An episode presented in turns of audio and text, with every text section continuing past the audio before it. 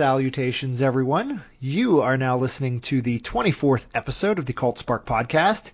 In case you don't know, this is a podcast where we discuss entertainments of the cult and geek varieties. We have three topics on the agenda tonight. We are going to devote most of our time to talking about the film Batman v Superman Dawn of Justice, which opened last weekend, took a critical drubbing, but still made $166 million at the box office anyway. We're going to share our feelings on that movie and talk about where Warner Brothers should go from here. We are also going to spend a bit of time on Sean Parker's Screening Room, a proposed service which would allow movie fans to watch new releases from the comfort of their own home, although with a steep price tag attached. And at the end of the episode, we're going to chat a little bit about the now greenlit Indiana Jones 5 that Disney and Lucasfilm have committed to making. But first, let's fill you in on who you're listening to in this episode. My name is Bob Taylor, and I write about film at cultspark.com. You can head there right after you finish listening to this to read my print review of Batman v Superman. And joining me tonight is a familiar voice to our regular listeners, Mr. Stew Smith, who could probably run the show on his own by now if I let him, but I'm not going to do that. But Stew, how's, how's it going, Stew? And why would you? Why yeah, would I want to, Bob? You you wouldn't really. It's so much of a hassle. I suppose. we'll never know. Not at all, Stew. I, it, I, it's ple- nothing but pleasure taking an hour or so every couple of weeks to talk to you. Not oh, now hassle, you now you say that you say that now in front of the kids, but um, later on. It's certainly more enjoyable than watching Batman v Superman. I can tell you. Anything that. is more enjoyable than watching Batman v Superman. Anything. So Stew, like, I mean, I mean, I hated this movie. A fact that my print review makes very clear. Uh, would you kindly share your th- thoughts on Batman v Superman: Dawn of Justice with our listeners? This one hurts because, as you know, as anyone that has either followed us on Twitter or Facebook or you know even listened to previous episodes of this podcast, I have been Batman v Superman's you know, I, I have been its champion. I have gone to bat for that thing uh, more than just pro- almost any other movie that I can think of in recent memory. I mean, I have just I have stood up for it and defended it at every chance. And dear God, it's awful. It's so bad. It's like it's it's horrible on two fronts. It's horrible because one, you know, it just kind of takes a crap over all over these characters that I love but it, you know, it's like I wanted this to be good. I would, you know, it's like there's been all this kind of hubbub over, you know, there being some kind of conspiracy about critics uh, giving it a bad review or whatever uh, how there's some kind of you know critical critical hive mind or whatever. But it's like I, I went into this wanting to like it. I, I gave it every opportunity to win me over. And, and you were you were a huge fan of Man of Steel, correct? Right. Yeah. Huge fan of Man, Man of Steel. Still love Man of Steel. Uh, you know, and it, it I mean that's another way that it, it kind of rubs me so raw is that you know Man of Steel I think had so much potential to go in so many great directions and really give us an interesting, great Superman. Uh, and then this movie just totally wastes all of that goodwill, all of that opportunity. I mean, just everything. Man of Steel is I didn't like it is nearly as much as you did, although I'm somewhat positive on that film. But it's the type of film where you, when it's over, you're like, that was pretty good, but I can see where this could get really good with the next one, with the sequel. Right, exactly. But instead, they go in the reverse direction. Well, it's just, and that's kind of one of the the most baffling things about this movie is that, you know, the entire point of of Man of Steel was, you know, does Clark uh, choose to become a hero? Does he, uh, you know, use his powers for good? Uh, you know, and not to lord himself over people. You know, will will humanity accept him when he finally, uh, you know, reveals himself in his fullest form? Uh, and the answer to all of that was a resounding yes. I mean, that that was literally the entire point of the movie. And so, Batman v Superman, especially from you know from the Superman part of it, it's just it's two and a half hours of wheel spinning because it just deals with those same exact issues all over again. You know, for, and just for absolutely no reason, none. There's no reason at all. What do you think is the single biggest problem with this film? And I'm gonna, I'm going to give you some things to pick from because these are problems that I had with it, problems I know you've said you've had with it, and some of the problems that have been singled out by you know other reviews I've read and stuff. But so here are your options: the general tone, which is dark and heavy and brooding and doesn't allow for much in the way of fun. Um, less than ideal versions of the two main characters, including a mopey Superman and murder machine Batman um, Lex, just Lex, just the just the just the disaster that is Lex Luthor in this movie. No, that's fair. Or the or, or the somewhat sketchy plotting where you know Lex's plans make no sense and how one scene runs into another makes no sense and we're not really sure what Wonder Woman's doing here and there's just sort of like uh, you know, plot threads that you try to follow through the movie, like them trying to frame Superman by shooting a bunch of terrorists. I mean, there's lazy plotting in this movie. So which which of the first of all, would you agree that all of these are problems? Oh, absolutely. And yeah. which one is the most heinous? Which one hurts the film the most? Honest, well, it, it's so hard to pick because I think if you get, I mean, other than other than Lex being terrible, I think if you fix any one of those things, it makes the movie exponentially better. Right. Um, you know, I mean, you, you fix the the plotting and the editing and stuff, and it become feels that much more coherent. Uh, it feels like a film and not just kind of a you know a forward progression of scenes uh, that only feel loosely connected to each other in some way. You know, then it, then it at least has a nice flow to it, and, and you can kind of you know at least get on its vibe or whatever. And the dour tone, I mean, that I can kind of get you know, I can you can at least excuse it because it's like, oh, okay, well, look, here's here's the storm before the calm. You know, you see. Uh, by the way, we're going to be getting really into spoiler territory here, so if you have not seen the movie and you were spoiler averse, uh, you know, avert your ears. Um, you know, this this is the the the storm before the calm, and you know, you have these heroes that are working through these, you know, their personal demons and their uh, you know, their insecurities and, and just kind of their own problems and stuff before they realize, hey, we, we have to be better because, you know, we need to serve people. You know, we need to be heroes. And that's essentially kind of the, uh, the conclusion that Batman comes to at the very end when he's talking to, to uh, Wonder Woman. Uh, when he says, you know, I failed him in life, I won't do that in death, and you get the the sense that, in a completely unearned way, you know, Batman has learned from Superman's uh, example. What that example is, I have no idea. But he's clearly inspired by this guy who, you know, who gave his life to be a hero, uh, and he wants to be better. Um, you know, so I, I can get I can get along with that that dour tone because it's it's clearly work. You know, it's trying, it's failing, but it's trying to to go to something uh, to something not so dark. What really ruins this for me is that it just it fails these characters at every single turn. Right. At every at every turn, every chance that that the that you know that they're given to uh, to give us something and to show us something new or some kind of new insight or even just present these characters as we know they should be, it doesn't do it and it often goes the opposite direction. Here's a as far as tone, here's my thing. I don't mind if they're going for a darker feel than what Marvel is doing. Sure. And I'm of the belief that some comic films can can be darker and have that heavier tone. I mean, even Chris Nolan's Dark Knight trilogy, sort of now in retrospect, gets some criticism for taking it a little too dark and dour. But I think it works in those movies, at least the first. Sure. Yeah, definitely. Well, the problems the problems with the Dark Knight Rises are not tone. No, no. So two things here. One, I, I don't necessarily think that tone can be cut and pasted onto Superman as they've tried to do. A little a little bit with Man of Steel and a lot with this movie. Well, Man, Man of Steel was Man of Steel was like was somber. Yeah. It wasn't oppressive the way mm. that this movie is. Right. Like, you know, Man of Steel was kind of like it was it wanted you to be in awe of this guy. Right.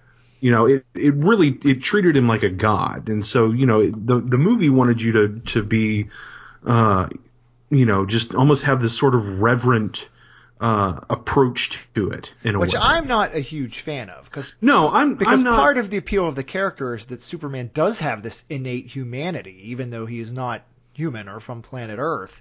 He feels like he very much belongs with us. Right. Well, and that's you know, I I think that it but works, not in these films. I think that it works overall in Man of Steel. I didn't want them to continue that in whatever sequel it had because it's like, okay, he's chosen to truly embrace humanity. Let's run with that. The you other, know? my my other thing with the tone is that part of what should be the big appeal of bringing Batman and Superman together and putting them in the same movie is that there's competing tone there or Right. or conflicting tone, and you sort of have Batman's darkness and pessimism bumping heads with Superman's lightness and optimism. And if Right. you if you go back to any classic world's finest Batman super team up, either either from the comics or any of the animated shows or movies, that's a big part of it. How these two very different characters sort of relate and how their friendship works. And I feel like all of that is just jettisoned in, in, in this movie. Well, in, in favor like- of two characters who sort of oper, operate in the same exact dour, dark headspace, and then there's no fun to be had in bouncing them off each other. Right. I mean, you just you have Batman who's just this gigantic asshole.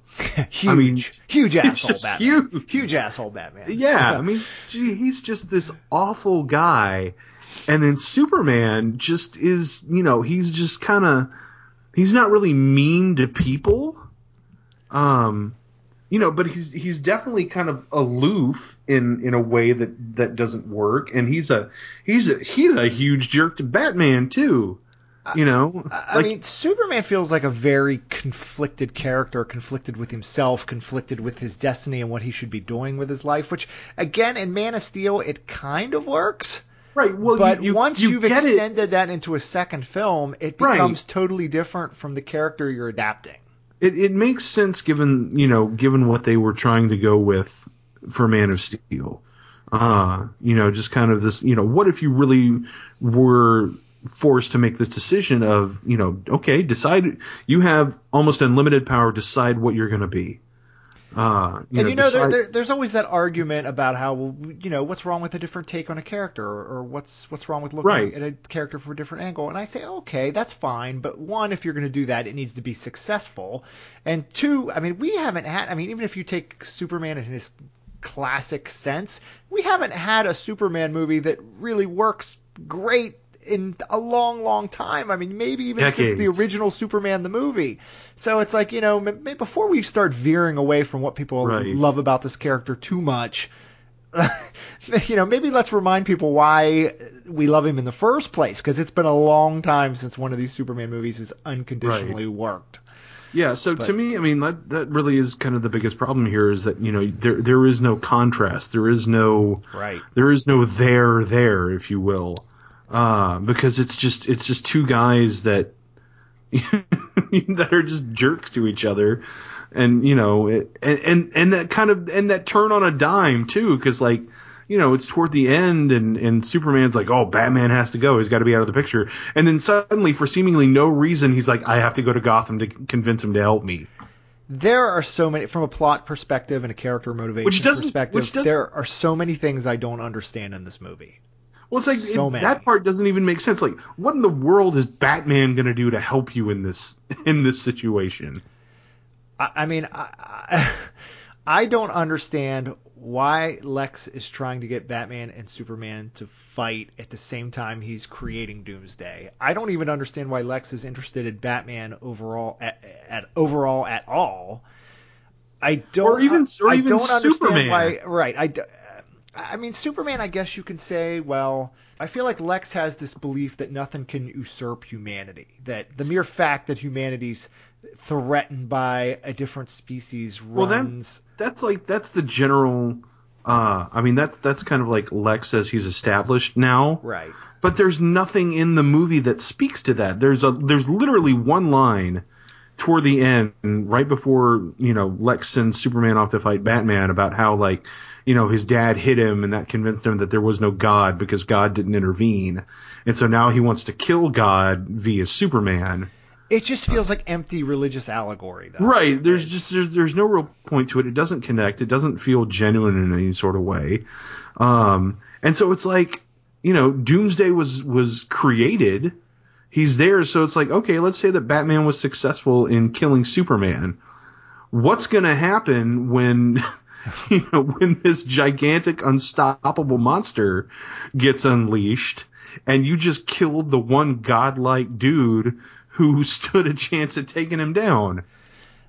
Like, Lex should have a plan that leads to him gaining power you know Right. either either over these superpowered beings or the world at large like i know you and i talked a little bit online i know i'm a much bigger fan of gene hackman's version of lex luthor than you are but even as i hate pointed out it you hate him I no no no okay let me no, hold on let me explain myself.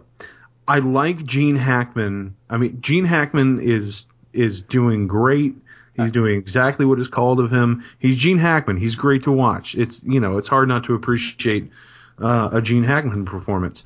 I just I hate that The- version I hate the goofiness. I hate like no version of Lex. Even this version feels like he would in any for any reason be teamed up with these two morons that are with him.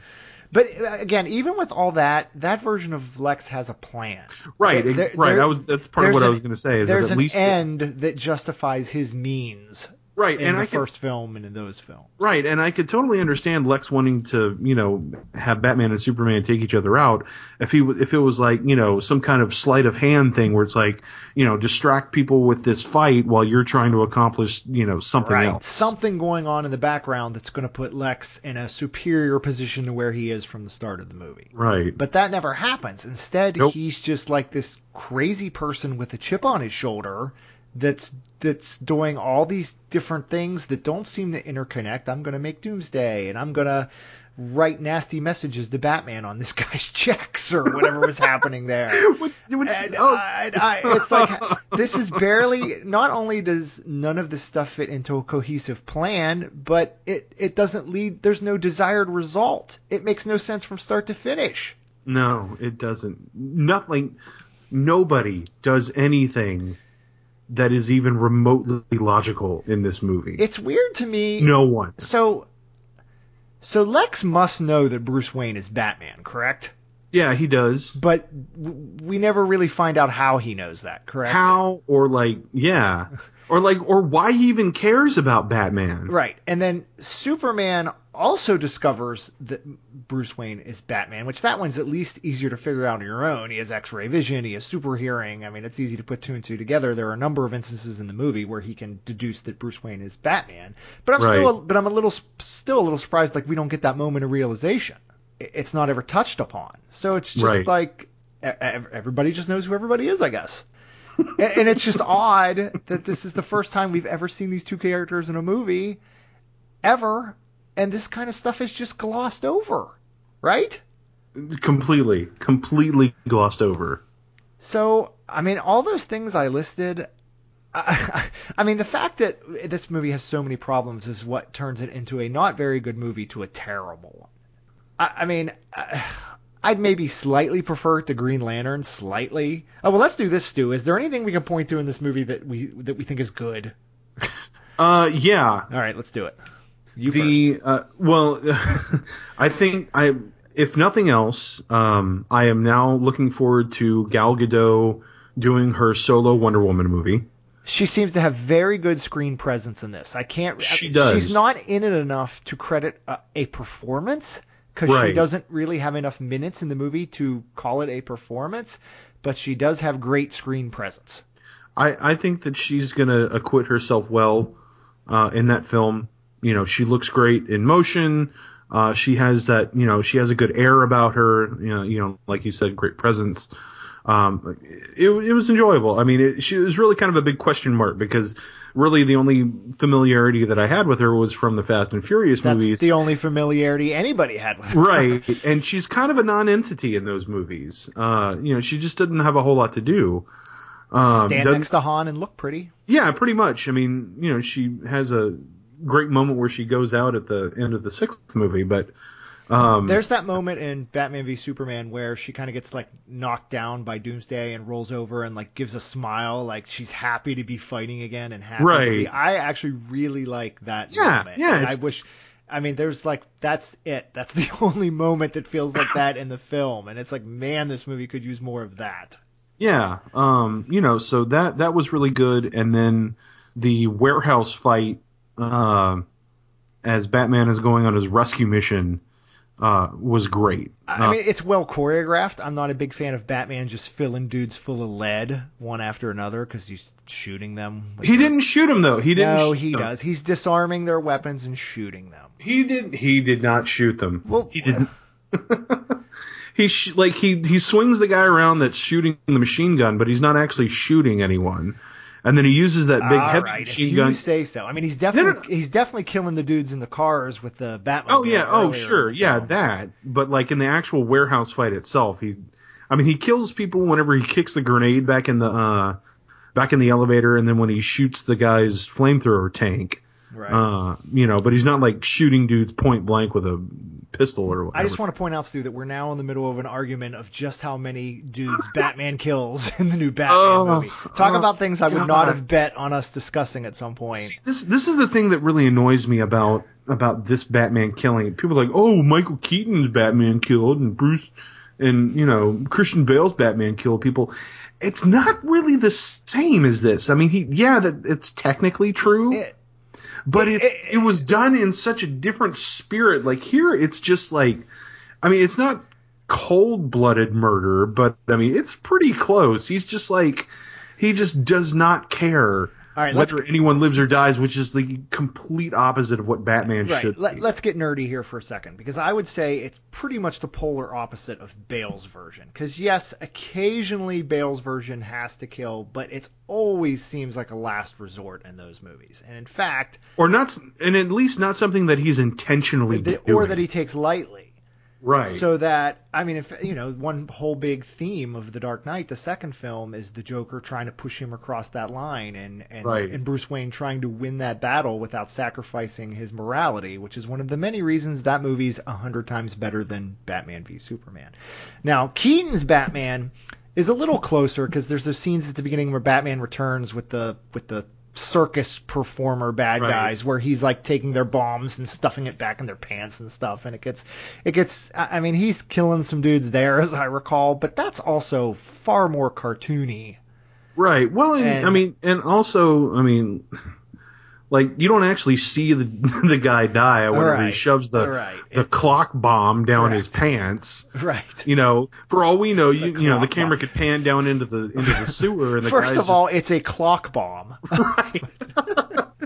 Like the guy could be sitting down in the sewer with like you know a black face and only you know you can only see his eyes because everything else just has like right soot and his you know clothes are tattered or whatever, but he's alive. I mean, that would totally fit within the within the aesthetic and the tone and feel of that And- movie. And look, it's like this. I I mean, Batman has killed before in the comics in some eras. I am I am no I have no doubt that it's possible to make a Batman film that's compelling, that's good, that's interesting, where he kills. I just I think we can all agree that that's not the ideal version of that character. well, and that's what, not what you the- do when you if you want to examine that, and that is that's something very interesting to examine. Like, okay, let's take a look at a Batman who is disillusioned, who is burned out, who has you know been doing this for so long that he's basically kind of forgotten what his mission was supposed to be, and then he just he just kills because he doesn't care anymore. But you know that's something that you explore down the road. That's not the way that you want to handle this character when you're first introducing a you know a new uh, iteration of him. And trying to juggle 10 million other things. you know, Exactly. with, with the uh, Superman, Wonder Woman setting up a Justice League. And all Right. that, Well, know. and and again, I mean, it, like so much of the other stuff that it, you know, like at the ending, it it touches on this, and you can see what they were going for because Alfred actually calls him out on it. Like, you know, he's like, "Oh, you're branding people now," basically. Uh, you know, he like he's like, "You're look, you're Bruce. You're getting too close to the edge here. You're, you know, you're you're losing sight of stuff." But it just it never goes anywhere because it's never touched on again.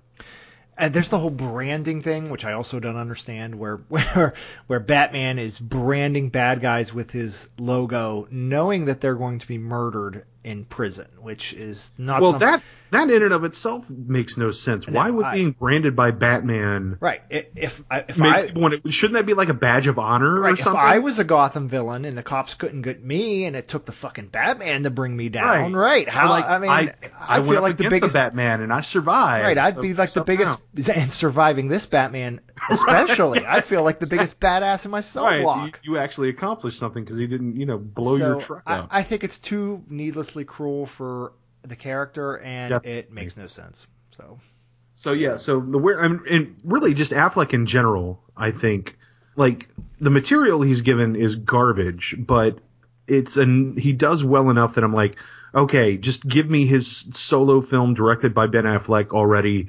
He's going to do great when he actually has good material to work with. I think he acquits himself just fine, and I would still be interested in a solo Batfleck film, assuming they make some adjustments to the character. He's fine in it. I can agree with that. So we don't normally do this, but it's such a big story. Let's get into the box office a little bit. so the mo- the movie's a hit, Stew. It's a hit. It opened huge at 100. I don't know if it's a hit yet. Let, let, let's lay it out. It opened at 166 million dollars domestic, which is the sixth biggest opening weekend of all time.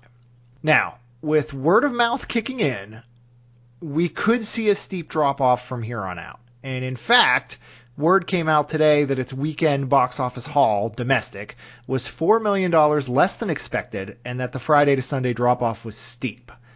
But even still, with that big a opening, the movie should make money. I think it should turn a profit. So, uh, well, first let's get into you don't you think it's too early to call it a hit, even with an opening that big? I do. Uh, I mean, this is clearly.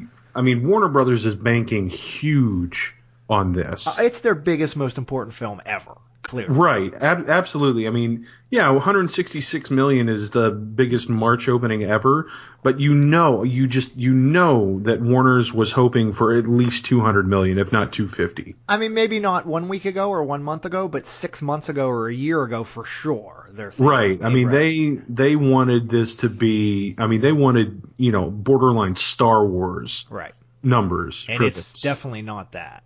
No, not in the slightest. Well, I mean, I think it's clear. I mean, I don't. I think it's pretty clear that this movie is not going to be something like The Force Awakens or The Avengers or The Dark Knight, where there's this great word of mouth that just keeps driving people to the theater. That's not. I don't think it even has good word of mouth. I It don't doesn't. know. It- I don't know anyone. Like I know people that went and saw it and didn't hate it, but they were like, "Oh, it's an action movie. You just turn your brain off." You know that that's not the kind of that's not the kind of enthusiasm that is going to get people, you know, to go seeing this two two or three times, you know, or even at all possibly. I, mean, let's say it hits. Let's say it gets to one billion worldwide. I don't think it gets that. Oh, but it's. it's I really don't. I don't have the number in front of me, but it was like close to 500. It was it's halfway there already, I believe, or close to I, halfway. I still don't think it gets there. Well, that would be a steep drop off. Um, Like I think it it it's got 420 million worldwide. okay, let's pretend that Warner Brothers makes a small but respectable profit off of this very expensive film. Right. When all, yeah, what what does that mean? What does that mean for those of us who would like to see Zack Snyder ousted from the DC movieverse? I mean, is that good enough for them, or do these things have to get up to like a Star Wars level for him to keep his job and them to keep going in this direction? You know, it's interesting because I don't know. Uh, It's it's a huge question mark. I think Well, that you're if the- dealing with such big numbers for Star Right. I mean, the fact that this um, thing has to make a billion dollars to break even—that's the estimates. That's what people are saying. you know, Let me if, ask you this: if okay, if critical reception were better and overall word of mouth were better, I think Snyder stays uh, regardless of what happens because at least then you have okay, well people at least like this, you know, they're not hostile towards it. But after the critical drubbing that it got, and I mean, and that is that's what's dominating the conversation here right now. You know, it's not, you know, people aren't waiting to see how high it goes. They're waiting to see how, you know, how low it gets. Well, that was going to be my follow-up question. Let, I I mean, you know, Warner Brothers is reading these reviews. They know they're, you know, they're getting the social media chatter. I, but I mean, if this movie does really well overseas in terms of profit, does that matter to them? Or is the bottom line the only thing they're going to look at when deciding that they're going to continue on with this tone, with this vision, and with Zack Snyder? I don't know. It's so hard to say because, like, you know, if this had really, if this had hit lower, if this had only gotten like 150 million uh, this weekend, uh, I think Snyder's future would definitely be in question. And really, I mean, kind of depending on what second weekend take is, it still could very well be uh, in jeopardy. And the second weekend will be huge because, I mean, it's going to have a drop. This is not a movie that's going to have, you know. Well, it's already had a drop. Like, well, right, it but, I mean, for these kind of blockbusters, sort of like a traditional second weekend drop is like sixty percent. If it's if it's less than that, if it gets down to fifty percent, forty percent, you know, word of mouth is great. If it's up over 70%, 75%, you know word of mouth is a disaster. I'm more curious to see what happens if it's right at that 60%. Like if it, you know, it's clearly not catching on with audiences en masse, but it's dropping at a reasonable rate that you would expect a, you know, sort of a box office hit to drop at. I'll be curious if that happens, what they end up well, doing. Because like, then, because then, you know, eh, do you take the reviews into account? Do you say, well, it you know it didn't crash and burn. It didn't really catch on en masse. Do we err on the side of and no one really likes this movie? We better make some changes. Right. Well, like Man of Steel had a 62 65% drop between weekend 1 and weekend 2. Right. Uh, Star Wars The Force Awakens had only like a 33% drop. Right. Uh, Avengers, which people, you know, unabashedly loved, I mean, that was just that was a hit right out the gate. Ended up, you know, I mean, that thing. I don't know where is it on the all-time grosser list. Like what? It's like, top. It's over 600 million, it's, so it's got to be top yeah, five, well, it, right? Right. Well, yeah. it's like in the yeah, it's like in the top five or something like that. Or let's see here. Actually, I'm looking at it right now. Uh, it's number five. Right. You know, and that I mean, people loved that movie, uh, and it had a 51% drop uh, from weekend one to weekend two. Well, this, this, this thing this thing is going to drop like a stone. This is also part of the reason I don't like just comparing like opening weekends and stuff because ultimately right. who cares? I mean, see what right. movie made. I mean, the Avengers well, stuck around forever.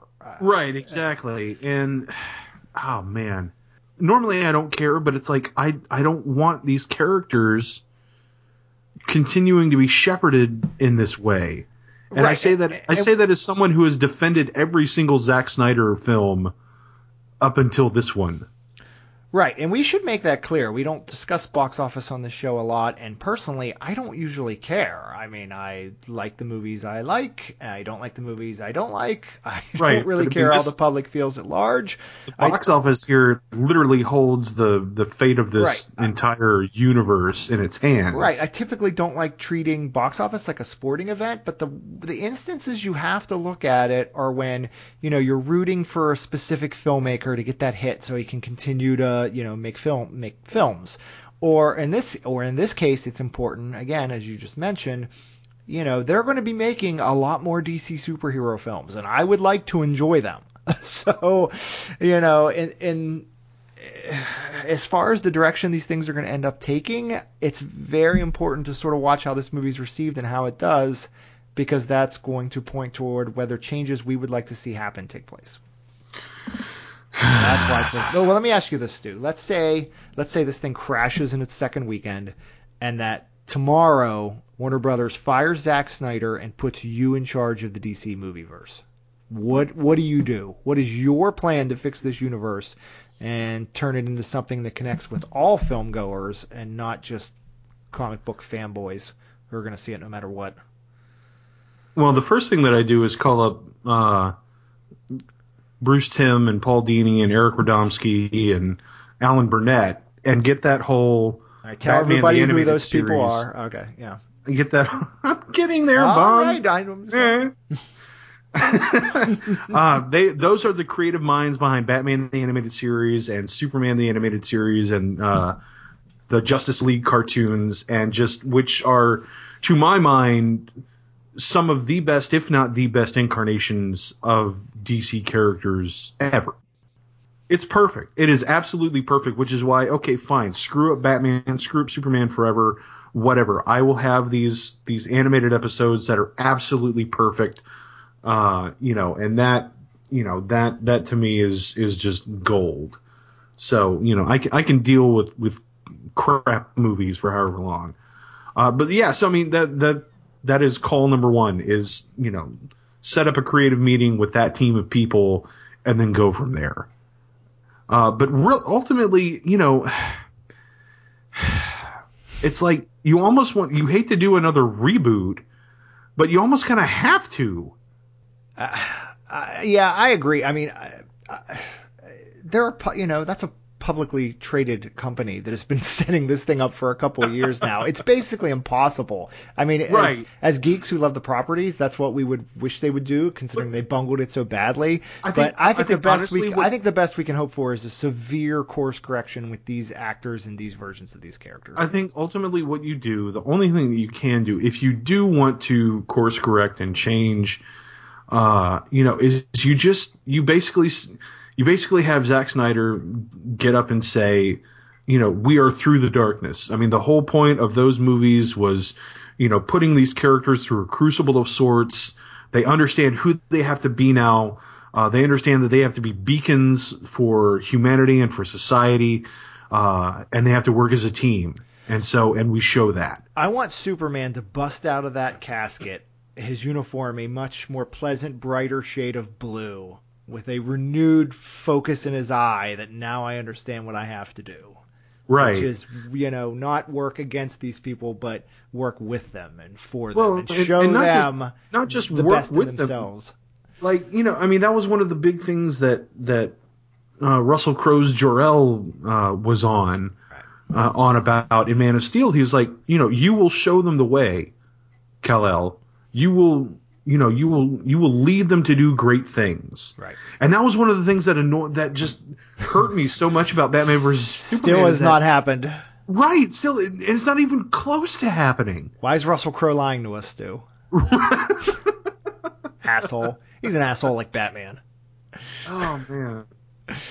Uh, so yes, you know, so yeah, so that's that's what you do. You basically just you just kind of I don't want to say ignore what you did before, but I mean, you basically just say, hey, all right, you know, we th- this is this is a different uh, this is a different dynamic, so it's going to be a different tone. Um, you know, I don't I don't think it has to be all like kind of silly and and you know teen romancy the way that no, like the way that the CW shows are.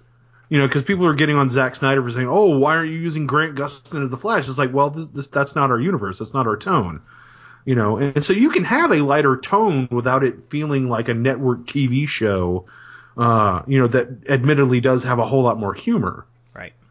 You know but i think you can at least be optimistic and you know just just just don't be oppressive. We can hope all right Stew let's move on to our next topic and we're going to talk a little bit about the screening room, which is a new venture proposed by Sean Parker, or as you know him, Justin Timberlake in the Social Network. And the deal is AKA this. that Napster guy. Yeah, aka that Napster guy. This is uh here's the proposal. Uh, it's a service that would require you to buy a $150 set-top box. Once you own the $150 set-top box, you will be able to rent new movies the day they are released in theaters for $50 per title, and they'd be viewable for 48 hours. So Star Wars Episode 8 comes out on a Thursday night. You have the set-top box. You'd be able to invite a bunch of your friends over, plunk down $50, watch Star Wars Episode 8 from the comfort of your own couch that night. Um, it's been in the news a bunch lately because uh, filmmakers have come out either in support or against the plan. Steven Spielberg, Peter Jackson, J.J. Abrams have all supported it. Uh, Christopher Nolan and James Cameron have spoken against it, along with a lot of the major theater owners, which you can imagine. Uh, my question to you, Stew, as a lifelong film fanatic, would you be someone someone who enjoys going to the movie theater? Would you be interested in this service? Absolutely, one hundred percent. Okay, why? Well, why would you sacrifice your the old school going to the movie theater charms to sit on the couch that- and watch a new release for this amount of money. Because the choice to go to the theater is still there. Right. Uh, no one is taking that choice away. Correct. And I will, I will. Okay, let's put it this way: I will will always prefer a theatrical experience, uh, assuming a couple things. One, that that theatrical experience is unhindered by either, uh, you know, poor projection and sound, which is something that I run into. I mean, anyone anyone who goes to a non-prestige art house theater, and even occasionally at those places, I mean, you're just you're gonna run into technical problems uh, at the theater. Not to mention You know- screaming children, unruly Screaming customers, children, people texters, texting. yeah. uh, you know, people getting up and moving around all the time, uh, you know, rising ticket prices, terrible seats. I mean, just you know, there's always there's always going to be something uh, that can detract from your experience. You know, when you're paying, you know, when you're paying good money to go see this thing. Uh, but the other thing is, is that you know, I can't go see everything Right. uh, in the theater. Yeah, I mean, it's one thing for, for James Cameron and Christopher Nolan to say, "Oh, well, it's it's the integrity of the experience," and you know, these films are made to be seen large and in a theater, and it's like, okay, yeah, you know what, they are, that's true, but you guys have no trouble seeing anything and everything. Right. New movies, old movies, uh, indie films, prestige pictures. You guys can probably set up private screenings anywhere you want. You can probably have movies delivered to your home theater that are better than some of the theaters that I go watch movies at regularly. You know, and if and if I could be like that, where I could see everything in the absolute ideal way every time, I would. You know, but I'm lucky if I get half the Oscar contenders to show up in the town that I live in uh, several months after they show up, maybe a month or two before the Oscar season. Uh, every now and then we'll get some kind of indie stuff, but I mean, certainly not the way that, you know, New York and LA or whatever other kind of market gets those movies. Like, you know, I mean, usually, usually I have to wait for that stuff to show up on Netflix anyway. So it's like, if it's a choice between I wait a year for it to show up streaming somewhere or I, you know, can watch it when everybody else is talking about it, you know, when all the critics are talking about it and, you know, Right. people who are lucky enough to see it are talking about it. If I can see it then, great. That's fantastic. I'm going to be watching it at home anyway. Might as well see it when everybody else is. Stew, our podcast would be better if we could access all these movies immediately from our own house. Is that what you're saying? Is that what you're telling me? No, that's that is 100% what I'm saying. Like the theatrical experience is not going away. Uh, this is not usurping that. And heck, if anything, if all these you know jerks who go and text at the movie realize that they can watch this stuff at home, maybe that'll make my theatrical experience better because everybody's staying home and I can get the theater to myself. Stew, I'm going to argue that our podcast couldn't be any better, and I don't know what you're talking about. no, no, seriously. I mean, it sounds interesting. I, I mean, I, I love going to the theater. I mean, I, I I have a pretty decent. I'm not rich. I don't have a great home theater setup, but it's decent. I, you know, I got a nice 50 some inch TV. I have 5.1 sound set up.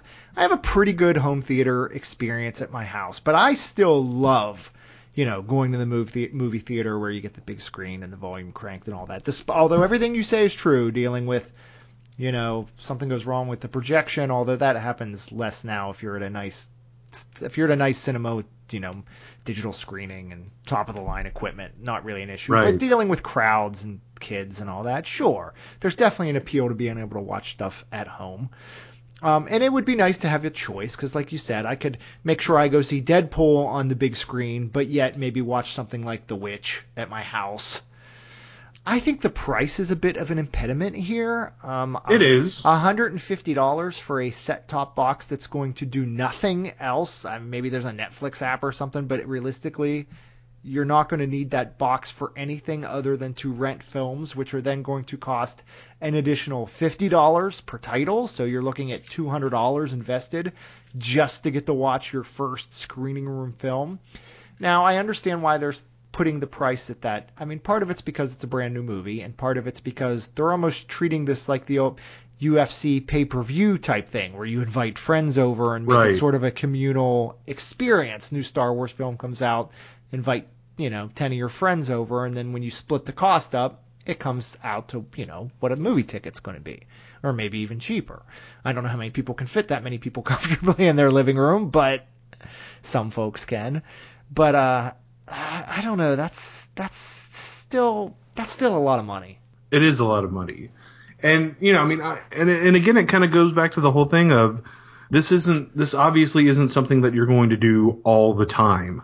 Right. Uh, you know, this this is something that you know you'll you'll want to do for I don't know something that your friend you know you know that you and your friends want to be rowdy around and maybe uh you know make fun of or whatever. Which I mean that'd be great. I mean there there are plenty of movies that you'd love to just kind of you know mess around with uh as you're watching it.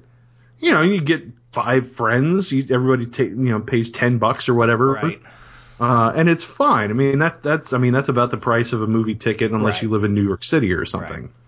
This is true. We'll see if it happens. This is something that's, you know, I don't think it's, I don't think it's, from what I've read, it's not close to production or happening yet, but eh, on the drawing board. Let me ask you this, Stew. Are movie theaters doomed? Because this is sort of one more thing where, where word of this screening room venture leaks out and you get all the news articles starting up, oh, one more death knell for movie theaters. And, you know, that prediction has been around for a while now that movie theaters are going to go away. And theaters have responded with, you know, 3D and IMAX and some of these things that I guess help keep them alive. Do you, I mean, do you think we're going to have movie theaters for the rest of our lifetime? Or do you think that sort of easy digital content straight into our houses is really going to make them obsolete? You know, it's really hard to say because you know, on the one hand, I mean, uh, people turn up in droves for stuff that they want to see.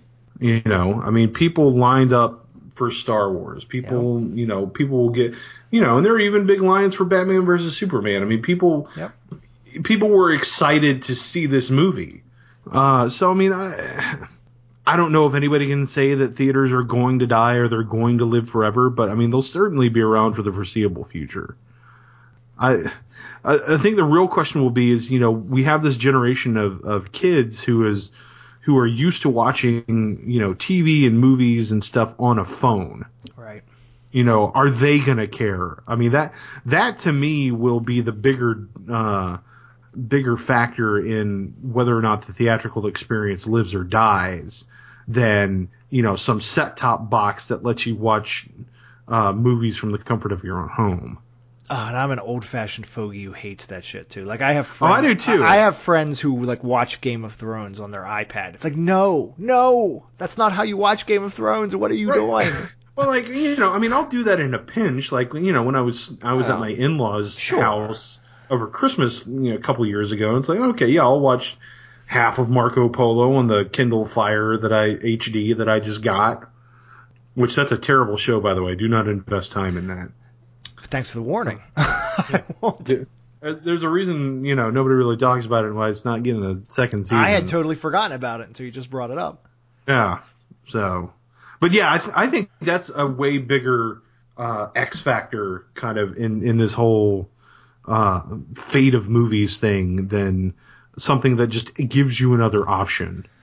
Okay, well, Stew, let's spend our last 10 minutes talking about a film that we may all be watching from our set top boxes in 2019, and that is the fifth Indiana Jones film, which Disney and Lucasfilm has announced will be directed by Steven Spielberg, starring Harrison Ford, and is slated to open on July 19th, 2019. Now, Stew, the day that this was announced, you claimed online that you were doubtful this film would ever actually get made. Are you standing by that statement? I'm still kind of doubtful. A lot can happen uh, between now and when shooting is supposed to start. Even though Harrison Ford's on Kimmel talking about it and they made the big announcement. And... It's still possible. It's look, some of this is blind hope because I don't want don't this want movie it. to happen. Go away, Indy 5. Right, like it's like nobody who wants this movie. The only people that want this Not movie are Steven Spielberg and Harrison Ford and Disney. Listen, Raiders of the Lost Ark is one of my three favorite films of all time, and it might Same be here. it might be number one. It, it it's hard to pick, but it, it it might be my favorite film of all time. And I don't want this. I mean, largely because of Crystal Skull, which is Batman v Superman levels of terrible. I don't know. I'd almost And- rather I'd, I would almost rather watch Crystal Skull again than Batman v Superman. That's close. But uh, look, here's the thing. There is no easy way to make another Indiana Jones movie. There's no easy way to do it. You only have two options. You can recast Indy and do a full-on reboot, either with Spielberg directing or maybe Spielberg in a producing capacity and someone else taking over behind the camera. Or you go on another adventure with Harrison Ford, who is now approaching his mid 70s, who who it, which didn't really work six years ago or whatever it's been since He's Crystal he Skull is came now out. ten years old, ten years older than Sean Connery was right. when Last Crusade came out. So neither of these options is super appealing. But assuming that Disney's going to make another Indiana Jones film no matter what, which they are, are they choosing the correct option here? Is it th- does the movie have a better chance at success giving Harrison Ford one more shot regardless of his age or would it have a better chance at success trying to reboot it with a different actor playing the character, which I am flat out admitting is also a extremely risky proposition. But if they have to go one of these two ways, are they picking the right ones too? The only I think the only way that this works because it's I mean it's obvious Disney wants to make more Indiana Jones movies beyond this one. The only way that it works is if you frame it the way that they framed, you know, like some of the uh, Young Indiana Jones Chronicles episodes, you know, where it's it's old Indy uh, telling a story or whatever. So you kind of have, you know, you both give Ford one last hurrah. Uh, you know, maybe have some kind of, you know, pre-credits action scene or whatever involving him, so you can see him in action one last time. But the bulk of the movie is him telling a story about him in his younger days, so you can just roll into the rebooted uh, Indy trilogy or whatever after that. See, I've Uh, because I just I don't see like I don't see how you do a tried and true Indiana Jones movie with a 74 year old Harrison Ford. You just you can't do it. I, I I tell you this, I don't love that suggestion, and I've seen it made by others, and I've I don't I don't either, but that's for the it. only you plausible know, way you there's do it. there's this concept out there of well, maybe it's just Harrison Ford in a wraparound segment, or maybe you bounce back and forth between two time periods, so it's old Indy and young Indy working on a on a adventure that's tied together somehow. And the thing is, if you're doing that, you're already casting a new actor as Indy, and you're already setting yourself up for a reboot where two years from now or three years from now there's going to be an Indiana Jones movie without Harrison Ford at all. So if that's the direction you're going in, just do it. Just do the full reboot now. And you know, I've argued about this online. I, re- replacing Harrison Ford as Indiana Jones might be impossible. It might be. I think it is impossible. And any and the time when you could have done that has long since and passed. if and when they attempt it, it's highly likely it will be a disaster. But Indiana Jones was always meant to be George Lucas and Steven Spielberg's answer to James Bond, or an American James Bond. That's what it was meant to be. And it works for Bond. If I had to pick one of these two routes, I think I'm going with the reboot. I think you have a slightly better chance of that working and capturing sort of the glory of Indiana Jones and the feel of that kind of adventure. Because, I mean, I look, I love Harrison Ford. I think he did a great job in The Force Awakens. I thought he was fantastic Agreed. in that movie. But I mean, the character of Indiana Jones. You can Jones practically hear his joints creaking Right, I every mean, time just- he right, moves. it's Han Solo is a different character from Indiana Jones, man. And if you take away the physicality of that character, and a lot of the physicality was already taken away, I think, in Crystal Skull, and now we're so Yeah. many years past that, you really lose the character. So, I, I, again, either way is probably a train wreck, but the one chance it has through the one, the the one hope is that Spielberg knows how bad Crystal Skull turned out. And that now that Lucas is retired and apparently not going to be involved in this film, that Spielberg is making it his mission to give us a great final Harrison Ford as Indiana Jones film as an apology for what we got last. That's you know, you know what would be the best apology? To just say, look, guys, Crystal Skull was terrible. We're all sorry. just you know only watch Last Crusade now and let them ride off into the sunset. Like, how do you make another movie after Last Crusade literally rides off into the sunset? I uh, some I don't days get it. some days I still pretend they didn't. But Stew, I think it's time for us to ride off into the sunset. Me and you, side by side, Um, on horseback. Until next time. What'd you say? Only until next time. Am. I riding behind you, or are we on our own horses? Oh no, you're you're. or no, we're separate. You are behind me, but separate horses. You're trailing. You're Oh, that's lame. I want to be. I want to be wrapping my arms around you, Bob. as my hair This tickles your nose. This is what you back. promised me. All right. So I'm gonna have that storyboarded for our next episode, so we can put it up You as a should. podcast. It'll make it better. Stew, thank you so much for joining me for this episode of the Cult Spark podcast. Uh, everyone listening, you can find us on Facebook at Cult Spark. You can follow us on Twitter at Cult Spark. You can follow me on Twitter at Robert B. Taylor. Stew, give him your Twitter handle.